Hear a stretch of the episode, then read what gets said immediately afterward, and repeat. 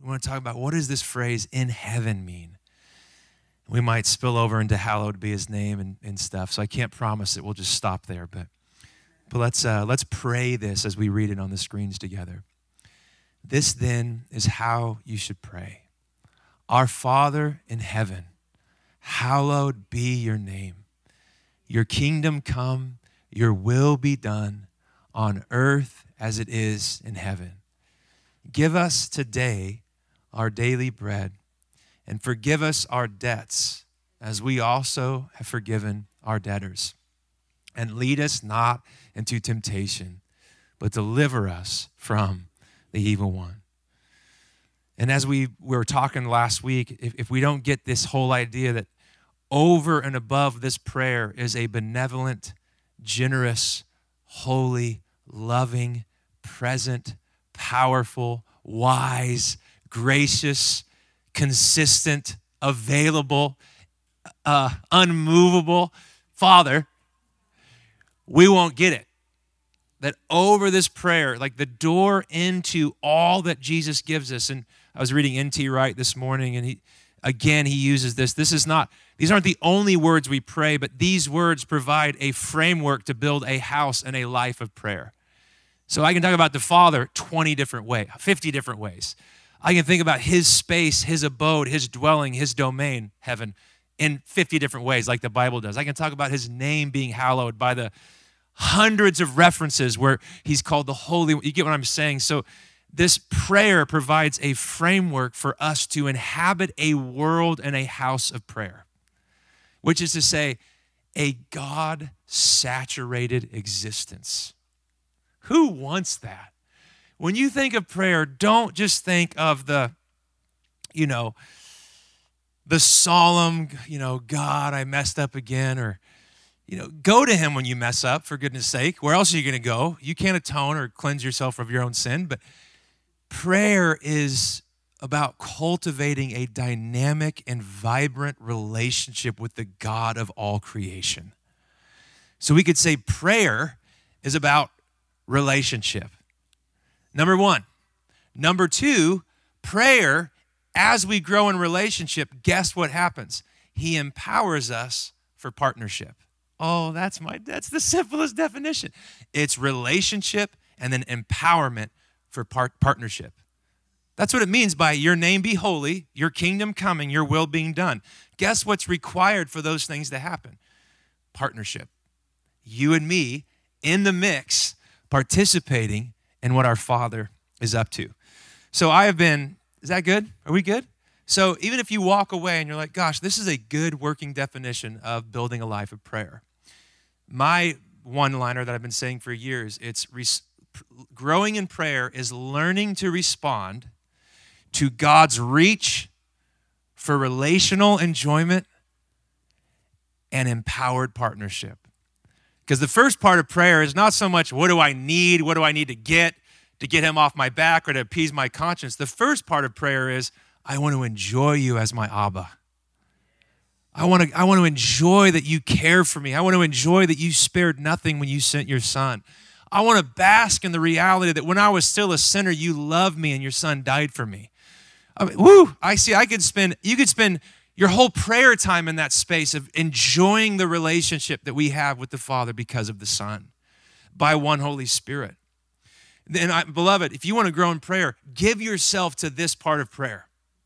The easy part of prayer is, oh, and by the way, I need you to do this, this, and this. If we're honest, that's where we spend the majority of our time. And God's like, I'll do that for you because I love you and I'm a great dad. But I really want you to understand how to interact with me in dialogue, in conversation, and me sharing my thoughts with you, me opening my word to you, me telling you through the through the lens of my son what you're meant to grow up to be just like. You know what I mean? Like my son, I, I love this about my Caleb. Oh, oh, I love it. You know what? His, his, his sort of one of his reoccurring questions to me is, Dad, what were you into when you were a kid? And you know what? The Father wants to have those talks with us. What are you into? I know how I made you, but I want to hear it from your lips. Dad, oh, but you made me with these desires. And why am I inclined towards the arts? Why am I inclined towards building stuff? Why am I inclined to, you get what I'm saying? He wants to be in on all of that conversation with us. He's our Father. Amen? And He is a faithful Father to provide the, the parameters and the space and the place for us to explore and to grow up in the full stature of His Son. What's amazing when, when we understand that, that fact that He's in heaven, that He's holy, that His kingdom is coming, and when we get this, I, I, I saw this study where they, you know, contrary to our cultural belief that we want to cast off all restraints, all mores of right and wrong, we want to rename things, we want to just erase all the healthy barriers that God has given us as, as it pertains to His counsel and His wisdom, His holiness, His laws, His, His righteousness. There's this study that a, a group of kids were put out into an open field where there were no fences. You can Google this and test me on it. And literally, they stayed within a few, they didn't go anywhere because there's no boundaries. Another group of kids they put into a large fenced area and they went all the way out and explored the whole property to the fence line. Moral of the story our Father in heaven knows how the world is meant to work. And He's revealed His wisdom, His insight, His understanding of, of the way the world is meant to work, how humans are meant to flourish and thrive. In or, and when we when we learn to love the fence, if you will. We don't view it as a restriction, we view it as a space to experience and explore all that God the Father wants us to experience and explore. Isn't that something? When there's no barriers, when there's no safety, the kids huddle. They, I mean, they don't go explore, but when they see the boundaries, they go all the way to they can experience the whole land. And beloved, when, when we read in Psalm 2 that the nations are casting off the restraint of God, they view his laws, his word, his will. This isn't even in the sermon, so someone needs you to hear it. I don't know who. But the nations, they're casting off the restraints. They're viewing God's word, God's wisdom and will, as revealed through his word and the living word, Jesus, as a restraint to throw off. And in reality, you, when you throw off his restraints, you're not, you're not entering a space of greater freedom. You're entering a space where you're calling the shots. And what you find when you're in charge is you have limited resources available at your own disposal. We are weak and frail and fragile. But when we receive the Father's wisdom and His word and His will, He opens up a world to us that we're meant to embody, experience, and explore. Okay, so that's not in the message, but that was for somebody. So I'm sorry. I'm sorry. Stick to it. So, what do you think of when you think of heaven? In our Father in heaven. Do most of you think somewhere far away? Let's be honest. Okay, every hand should probably, because that's honestly, because our English word, we think of heavens, especially with, with modern scientific breakthroughs, like with the Hubble telescope, we see these galaxies billions in light year. I don't even know. I didn't study all that stuff, but I can. I'm, it's fascinating. But the tricky thing about the word in heaven, uh, the, the Greek word is, I, I'm going to mispronounce it, so I'm not going to say it. You can find it yourself. It's, it's Uranus or O U R A N O S. And literally, it, it can be translated the air, the sky, the atmosphere.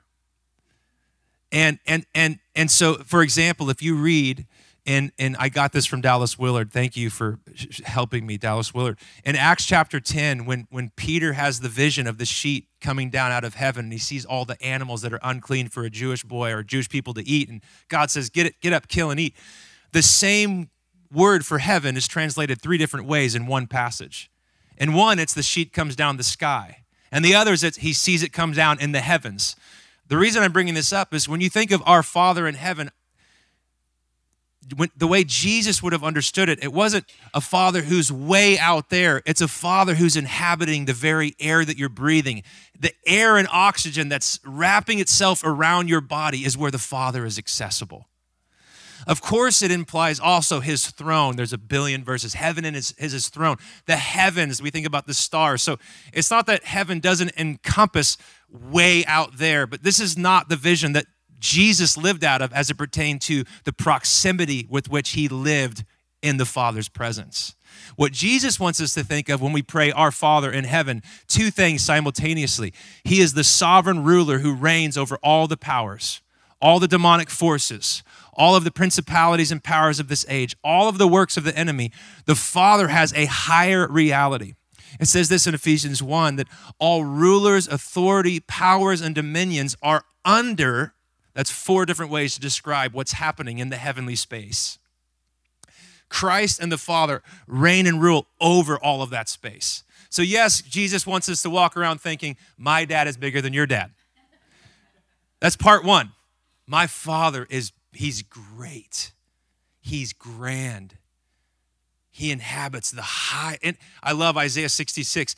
Heaven is, is his throne, the earth is his footstool, but even the highest heavens cannot contain his presence and glory. So, so in one part, he says, that's how big and great your Father is. But in the other part, again, with the word Uranus, the, the actual word heaven, he also wants you to know, and he's a dad as close as the air you're breathing. And all in my prayer walk, that's why I wanted it to last longer. I was caught up in the Father. You're closer than the air I'm breathing. That's what that's the that's the word. Our English word heaven is where we can translate the air, the atmosphere, the sky. The birds are there, the sky, the stars, yes, but it's also the the air. And isn't it interesting that the translation of what we the word we get for spirit, the Holy Spirit in both Hebrew ruach and Greek pneuma is the breath of God. Ah! So he wants you to he, listen. This is so important because most of us don't pray and we live self self sufficient we're getting our tails kicked because life is hard, because we believe the lie that only one part of this idea of in heaven God's distant, He's distracted, He's too busy for me. So I'm going to handle my own life, and only when it gets really bad, I'll pray. Eh. Jesus offers us an alternative. What does He tell us? Go outside, look at the birds in the air. It's the, it's the Greek word where we translate heaven. So he, here it's translated in the air.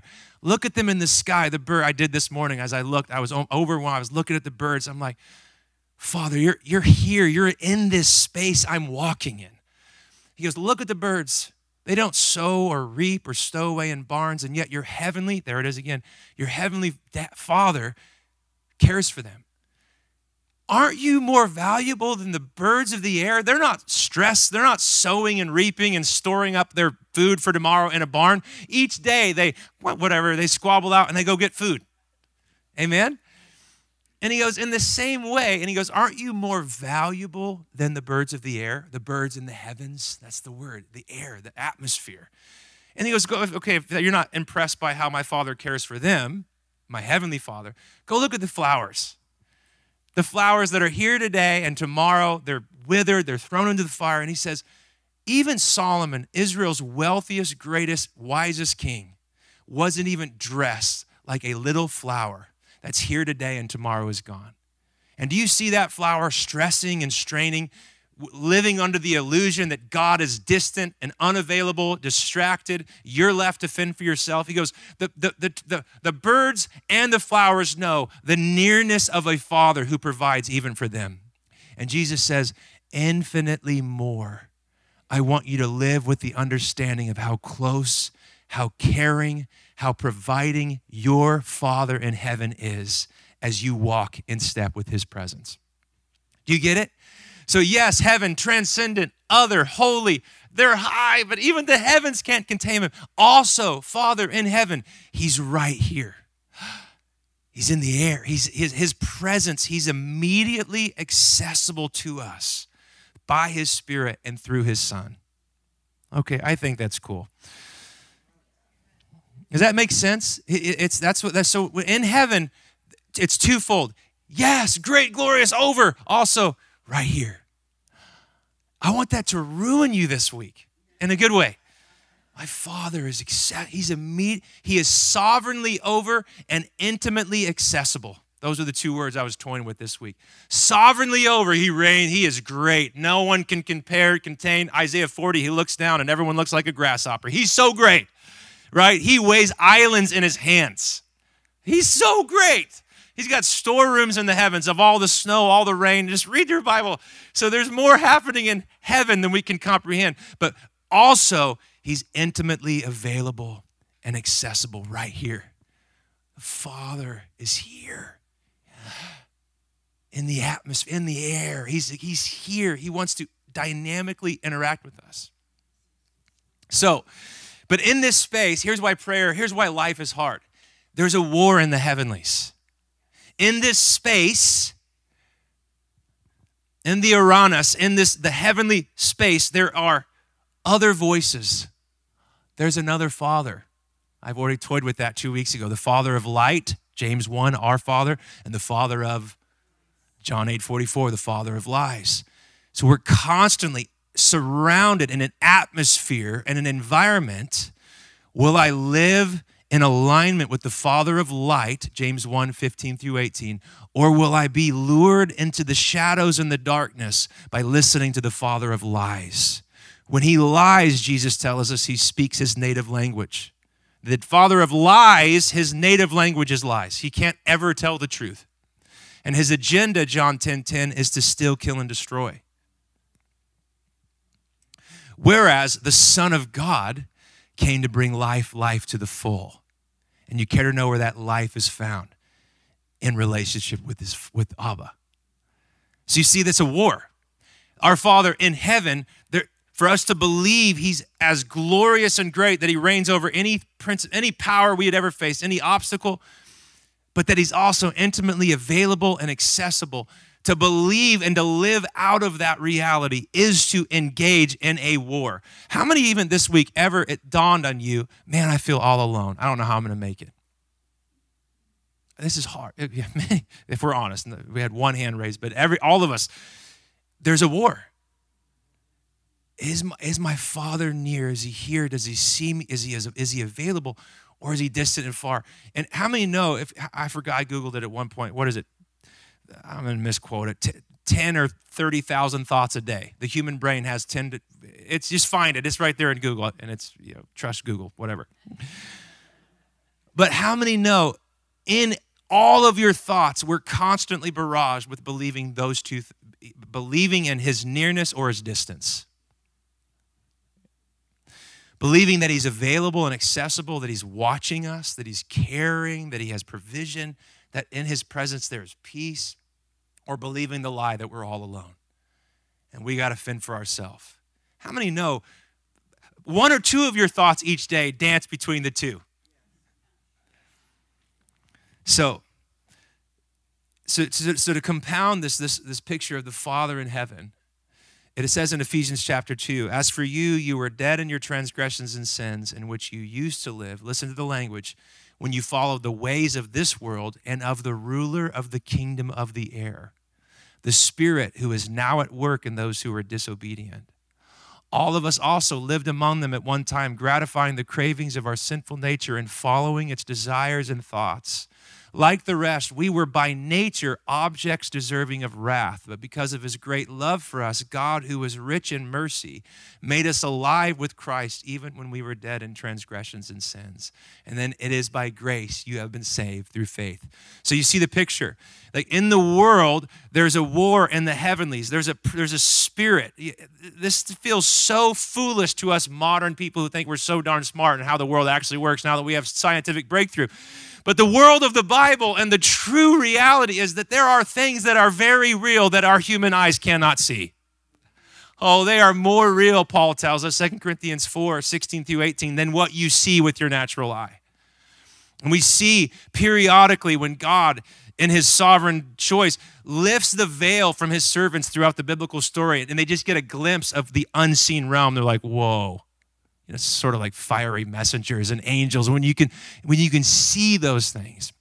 So the, the, the world that paul paints for us is that those who have yet to come to christ they're influenced by another atmosphere by the spirit of the age the spirit of the enemy again the father of lies choosing sin instead of god choosing our ways instead of his ways so it's again, as I unpacked two weeks ago, it's not like that means that everyone's walking around demon possessed. It just means they're living out of an operational, their operating system is at odds with God's will and God's wisdom and God's word. But how Paul paints it is that they're influenced by the air, by the ruler of the air, the contested space, the prince of this world, who Jesus said is the enemy. Because humans gave our authority and, in sin, we empowered the enemy by agreeing with his lies. So when you're saved, what does he say? Watch what happens. I already described it. You're not only rescued from the wrath you deserve because you're sin, you're saved, you're delivered from sin, but here's what gets even cooler. Watch what happens. Where did I leave off? Verse 5 You've been saved by grace through faith. Watch the next verse. And God raised us up with Christ and seated us with him in the heavenly realms in order that in the coming ages, he might show the incomparable riches of his grace expressed in his kindness to us in Christ Jesus. So, in a very real sense, when you're saved, I was, I, this is why I wanted another hour to walk this morning. I'm like, I don't get it. This, I mean, I'm, I'm not that smart. But when you're saved, you're not only acquitted of your guilt, you're not only rescued from the wrath of God that your sin deserved, you're not only made clean. These are all really great things, by the way. You are all of these things if you're in Jesus. You're adopted, you're royal, you're, you're, oh, you're accepted, you're beloved. He raises you in the spirit, in your spirit, with Christ over the messiness of the contested space, and you're seated with Jesus, and you now, because Jesus is your Savior, God is your Father, you don't have to live in the tyranny of being whipped back and forth by the spirit of this age. Oh, come on, somebody. I'm not saying you're immune to it. I'm saying you're, you don't have to give in to it. This is the glory of having a Father in heaven. I'm no longer a son of the enemy who's listening to the father of lies. I've been raised up and seated with Jesus. And where is Jesus seated? By the way, at the right hand of the Father. So now, when I face a battle, I don't have to face it in a hand to hand combat way. I get to face it from the high ground. I know who I am in Jesus. And how do you win that battle? You just speak to the, to to yourself, to the to the air. This is not just like self-help, self-talk. This is the life of prayer. No enemy, I am not what I did 2 years ago, 10 years ago, 10 minutes ago. I am in Christ. I am forgiven. I am whole. I am holy. I belong to him, not to you. No thank you. This is in real time how we do how we appropriate who we are and what is true of us because of Jesus and the fact that God is our Father in heaven. And we are seated with Christ in our spirit above all the messiness, all the contested space. That's pretty good. Okay, so anyhow, that's good stuff. So in John, 8, uh, in our Bible reading plan as a church right now, we're in we're in John, which oh, love John. I love I love the Bible. Okay, get, okay. But there's this phrase we read John 1 a couple days ago that John 1 Jesus has this, he has a prophetic word for Nathaniel, this guy Nathaniel. He sees him before he's even called to him. And, he, he's, and it, it strikes Nathaniel like, How did you know where I was before I even came here? And, and he goes, Buddy, I know a lot of things. Uh, I saw you while you were still under the fig tree, he, before Philip even called you. In John 149, Nathanael declared, Rabbi, you're the Son of God. How did you have that knowledge? You're the King of Israel. But look, I love this right here. I'm trying to, I'm trying to unpack what would it mean to, to live out of, of our Father in heaven reality. Here's what it would look like. Jesus said, Nathanael, you believe because I told you I saw you under the fig tree. You're going to see greater things than these. And here's what he says. He then added, Very truly I tell you, you will see heaven open.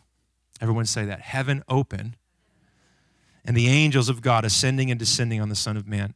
In other words, what, what Jesus is getting, so Nathanael becomes a disciple who then follows Jesus around, a disciple who got taught to pray, Our Father in heaven. Jesus is saying, What you're going to see as you follow me for the next three and a half years, you're going to see what it looks like for someone who lives as if heaven is the very air that we're breathing. My whole ministry, how I teach, how I preach, how I heal, how I drive out demons, how I change weather patterns, how I raise the dead, how I all of that is going to be God's space open and flooding our space. That's what he's saying. He's quoting from back in Genesis 32 when Jacob's wrestling with God and he sees a ladder, and the ladder is like connecting earth to heaven and angels going up and down. He's like, dude, Jacob was cool. I mean, he wrestled, got a name changed Israel. Pretty good. But everywhere I go, heaven is going to be open and you're going to see the Father's will manifest in real time. And so when we say, Our Father in heaven, think what that would look like, what that looks like is the entire life and ministry of Jesus. That everywhere Jesus is going, heaven, God's dwelling, God's reign, his reality, his rule, his government, his kingdom is overlapping, intersecting, and invading every single step that Jesus is walking. It's like this when God promised Israel the promised land, he tells them in Joshua chapter 1 Joshua, every single place you put your foot is going to be yours. Amen.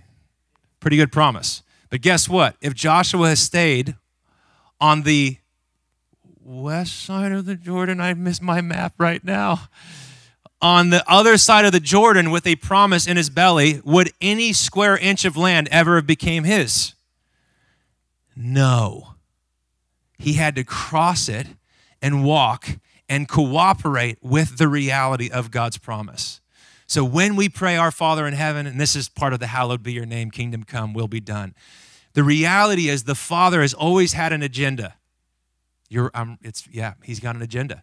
Now everyone's got an agenda. Guess what his agenda has always been since Genesis? And then we see it consummated in Revelation 22 that his space would invade and there'd be no distance between him and us. So when we say, Our Father in heaven, hallowed be your name, your kingdom come, your will be done, what it really is is an invitation, a quest for God's dominion, domain, his presence, who he, him. Let's just say him. Invading and infusing and filling and emanating and transforming and redeeming all that we see in the earthly realm. Isn't that cool? It's cool. So we see Oh, I'm, so I'm, I want you to get it. I want you to get it. This week, he's not far away. The Father's not far away.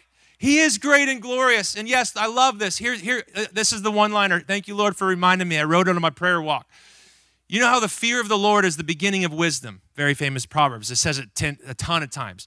When we think fear of the Lord, we think, oh, you're supposed to walk around being afraid, being bad. No, the fear of the Lord is the beginning to a life of wisdom because the fear of the Lord is believing that we live in a God saturated reality and therefore my whole life matters to Him. So it's walking with reverential awe and wonder that there's not a compartment of my life that God, through His Son, doesn't say, I'm Lord over that, glorify me in it. So when we say yes to the fear of the Lord, it's not this prison cell it's this open opportunity to realize we live in a God saturated world, and God the Father wants to flood it with his healing, redemptive love and presence. The wisest thing you and I could do, that's why the fear of God, Him being God, we being human, Him being oh, sovereign Lord, us being His image bearers who are meant to walk in relationship with Him and then partnership on His behalf when we live with that fear of the Lord, it opens a world where God is filling all things with his power and presence. So the fear of the Lord, when we when we go through the, the doorway of the fear of the Lord, our world doesn't shrink, our world expands into the most glorious, we call it the kingdom. And the way into that reality is you are God, who also happens to be my dad and you want your space, the expansiveness of your glory. The heavens can't contain you. When I when I worship, when you're my father and your son is my savior and my shepherd and your spirit is my power and my guide and my comforter. When I live out of God's vision for the kingdom and for his life, world doesn't shrink contrary to what the enemy wants us to believe. The world explodes with vibrancy and color and glory and beauty. A world we get to inhabit with Christ at the center. The Father Father reigning and ruling and the Spirit animating and empowering us. This is the world that this world is open to us in prayer. Prayer is not doesn't stink. We, we got to learn. This is why he's our Father. Okay, you get it. I'm so happy. I'm almost done. I'm just, this is why that's why I wanted an hour longer in prayer this morning. I'm like, I don't get it, Lord. I just I need more. I I, I your my vision of you is too small. You're too far away in my imagination too often. I mean, anybody else? You're too distant. You're too distant. No, I'm here. I'm in the app. I'm in the air. I'm not far. Oh. So when Jesus said at the very beginning of his ministry, My whole life, heaven's going to be open and the Father's will is going to be done. You're going to see what that kind of life looks like. I already mentioned what does that look like? The dead, the, the deaf, the healed. I mean, it looks like heaven's reality, our future breaking into the present reality. That you know we still have access to that open heaven reality as we are in the Son. I know we don't believe that because there's still so much suffering. Oh, it's so hard to believe that. Come on, can we just be honest? It's just hard to believe that. But guess what? The work of God, John 6 29, is to believe. However hard it is, we stand in the messy middle because there's still a contested space. There's a ruler of the air. But guess who rules and reigns over that? Jesus. I just quoted it in Ephesians 1 20 through 23. Jesus. And guess what? We're seated with Jesus. Okay. No, I love the Lord. He reigns and rules over God. So the fact that he's our Father in heaven means two things. He sovereignly reigns over, and he's also intimately accessible. I already said that. I love this. On three occasions, a voice from heaven speaks. And guess what? It's the Father speaking over his Son. What was the first time he spoke? In his baptism. You're my boy. By the way, look at the language. This is I'm, I'm giving you a biblical picture that heaven is not far away. the heavens open, a voice from heaven speaks, and he says, That's my son. I love him, and he brings me great pleasure. Where else do we hear the voice from heaven speaking? Matthew 17, the Mount of Transfiguration. From heaven, a voice speaks, That's my boy. I love him. You should probably listen to him. My translate, it literally says, You should listen to him. Like, that's the one I'm speaking through on the earth, my son. And what is the son speaking? I've got a father who's now your father. So you see, heaven isn't far away, he's here. He speaks from heaven, he reigns and rules from heaven. And throughout all of Matthew's gospel, instead of using kingdom of God, he uses the kingdom of the heavens the kingdom of the heavens. God's invading the, the spaces and places we live. And He does that in cooperation with His sons and daughters who live like He's actually their Father. You see that? Whether we're learning to love and to treasure His name, to give ourselves to His work and His will and His kingdom. Oh, I love it. This is why the very first message of Jesus, Matthew 4 17, was what? Repent for the kingdom of the heavens it's the it's near again the greek word heavens it's the air the air the atmosphere. I'm invading this space with my government with my guidance with my glory my goodness my grace and every other g. And all you need to do to enter and experience it change your mind go a new direction. Get out of agreement. This is this simple. I wish it was harder. I mean it's hard and when you work it out because there's forces. But literally, repent means change your mind, quit listening to the father of lies, start listening to the father of light, the God and Father of our Lord Jesus Christ. Okay, okay, last thing. I'll skip all this other stuff. It's really good stuff, but um, I do want to say one thing. It is from heaven, from God's domain and space. Again, it's both transcendent, it's high, it's glorious. It is, it, the word has a lot of latitude in the Bible. You get it. So don't, I'm not shrinking God's grandeur and glory. I'm just giving you the fuller biblical picture. He is other and holy and great, but he's also right here. Just say amen so I don't have to say that point again, okay? But here's what I love it is from the heavenlies that he's blessed us. And I just want to close with this passage. I, I, I, it's so good. Uh, it says in Ephesians 1, this is one of the best passages in the whole Bible. Praise be to the God and Father of our Lord Jesus Christ, who has blessed us in the heavenly realms with every spiritual blessing in Christ. That word blessing could also be translated benefit. Why is it great to have a Father in heaven? Because He's got a lot of blessings and benefits that are accessible to us by faith. And then He describes what those benefits are. Again, the God and Father of Jesus in the heavenlies, has blessed us with every every spiritual benefit we would ever need to grow up and to look like the Son of God to look and to love and to live like Jesus. And now he unpacks it. This is one long Greek sentence. It's one of the longest Greek sentences in the whole Bible because Paul's just going, There's so many benefits. I just see him in his prison cell, like, Oh my God, this is true too. Look at all the benefits the Father has given us. Do you see? You, we, the Bible is not written by a bunch of stale whites of their eyes rolled back. These are men of God who are swept up in the fact that they get to suffer from the one who is so great and glorious. That's beside the point. But I don't read the Bible as if it's this stoic, emotional. It's, a, it's the story of living people who are swept up into the arms of a living God who gave their lives unto death to spread the good news of Jesus. Okay, so anyway, I picture Paul writing this, this prayer. Oh, and what are those benefits? He's blessed us with every spiritual blessing in Christ. In love, He predestined us to be adopted as sons and daughters of God through Jesus Christ. He's lavished on us this glorious grace. So we've been chosen, we've been made holy. He goes on to say we've been adopted. What are, what are the other benefits? Let me finish quoting in my head.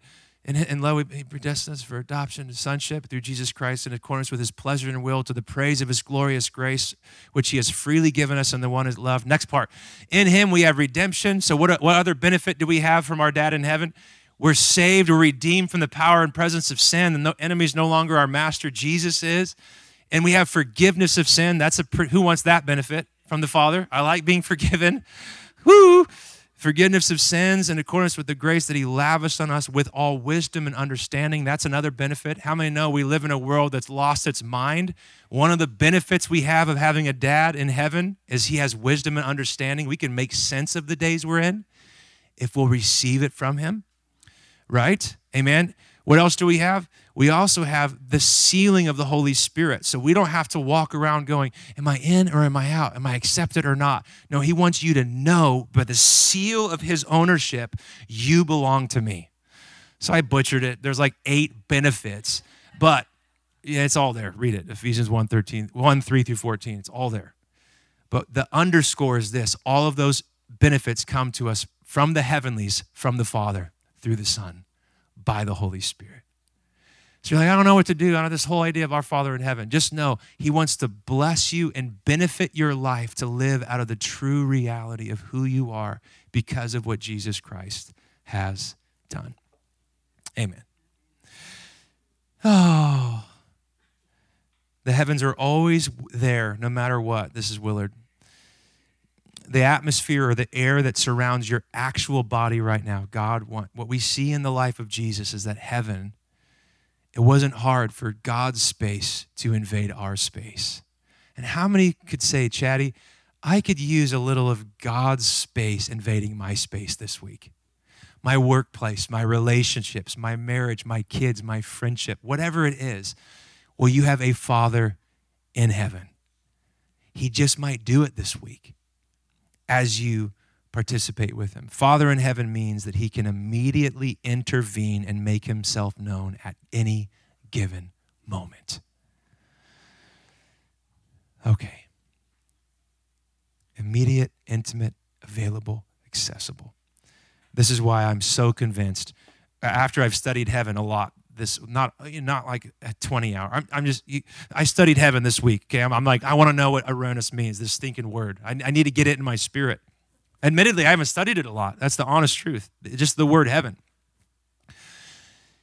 it makes a whole lot more sense now that jesus could say because i've always preached this for 20 years throughout john's gospel jesus says things like i only do what i see the father do I only say what I hear the Father say. I only go where the Father says go. My food is to do the will of my dad. All these phrases, I can give you all their addresses in the Gospel of John, they're everywhere. The reason Jesus could live like that, because he had a Father in heaven. And by that, I mean not a Father far away, but a Father who is right, wrapping his body with the very air he was breathing.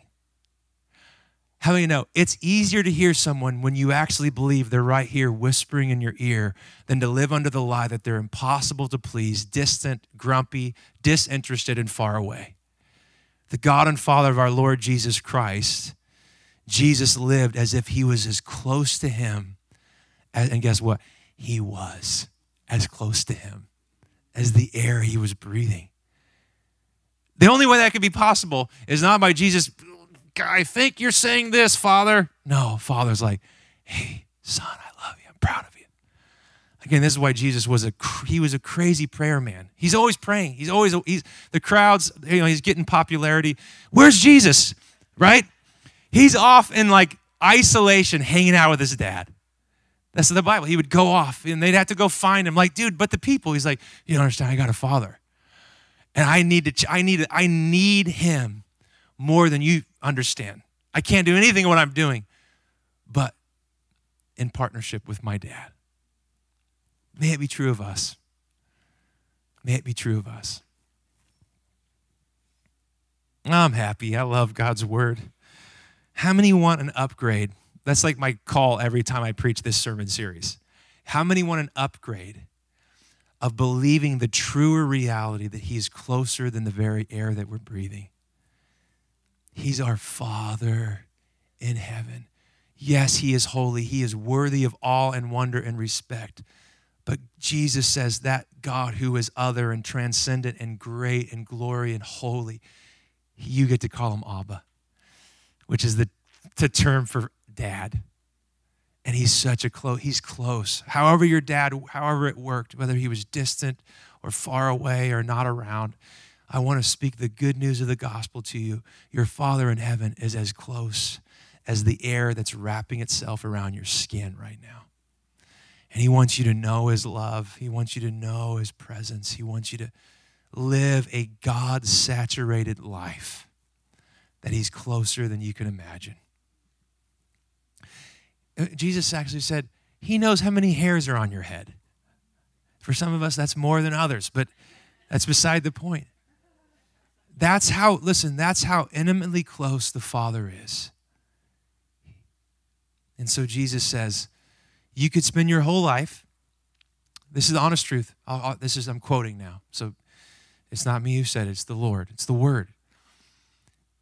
So do not worry about your life, what you will eat or drink, or about your body, or what you will wear.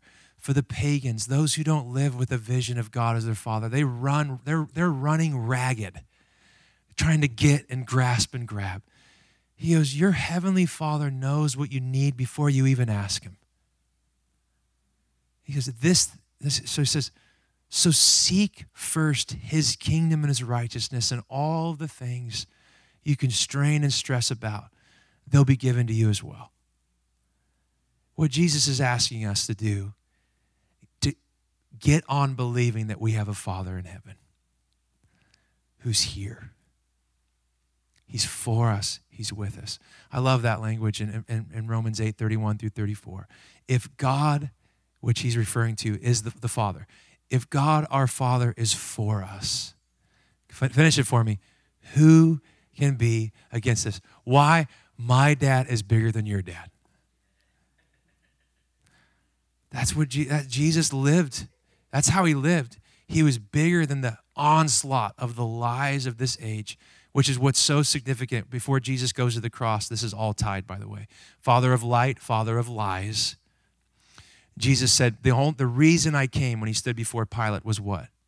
To testify to the truth my whole life, I'm revealing the truth of how things are really meant to operate. And central to the truth I've not only manifested, but I've embodied, it's me, I am the truth. Central to that truth is believing you've got a Father in heaven.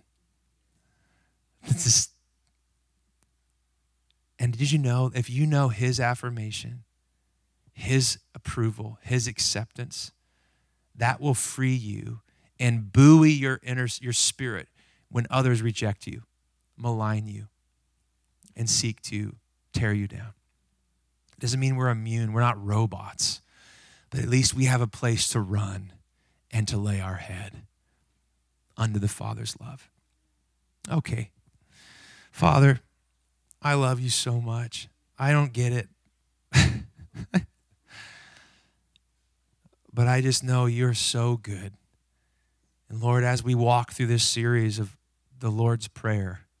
I'm so thankful for the lessons you're teaching us that you're a father, that you're in heaven, that you're, you're here, you're close. God, I pray that our church this week would live out of not just the theory of your closeness, but your actual presence. That you would send, Lord, just the spirit of understanding that you're walking with us, you're reigning and ruling over us, that you're watching, that you're speaking, you're provoking, you're encouraging, you're correcting, you're doing all of these things to us and through us because you're our Father in heaven. Thank you that we can access your presence 24 7, 365. We live, contrary to our culture, we live in a God saturated world. And I pray you'd give us eyes to see and understanding to grasp how near and close and powerful you really are. So, Lord, teach us your ways, guide us in your truth that we could walk according to your word and will. In Jesus' name. We all said, Amen.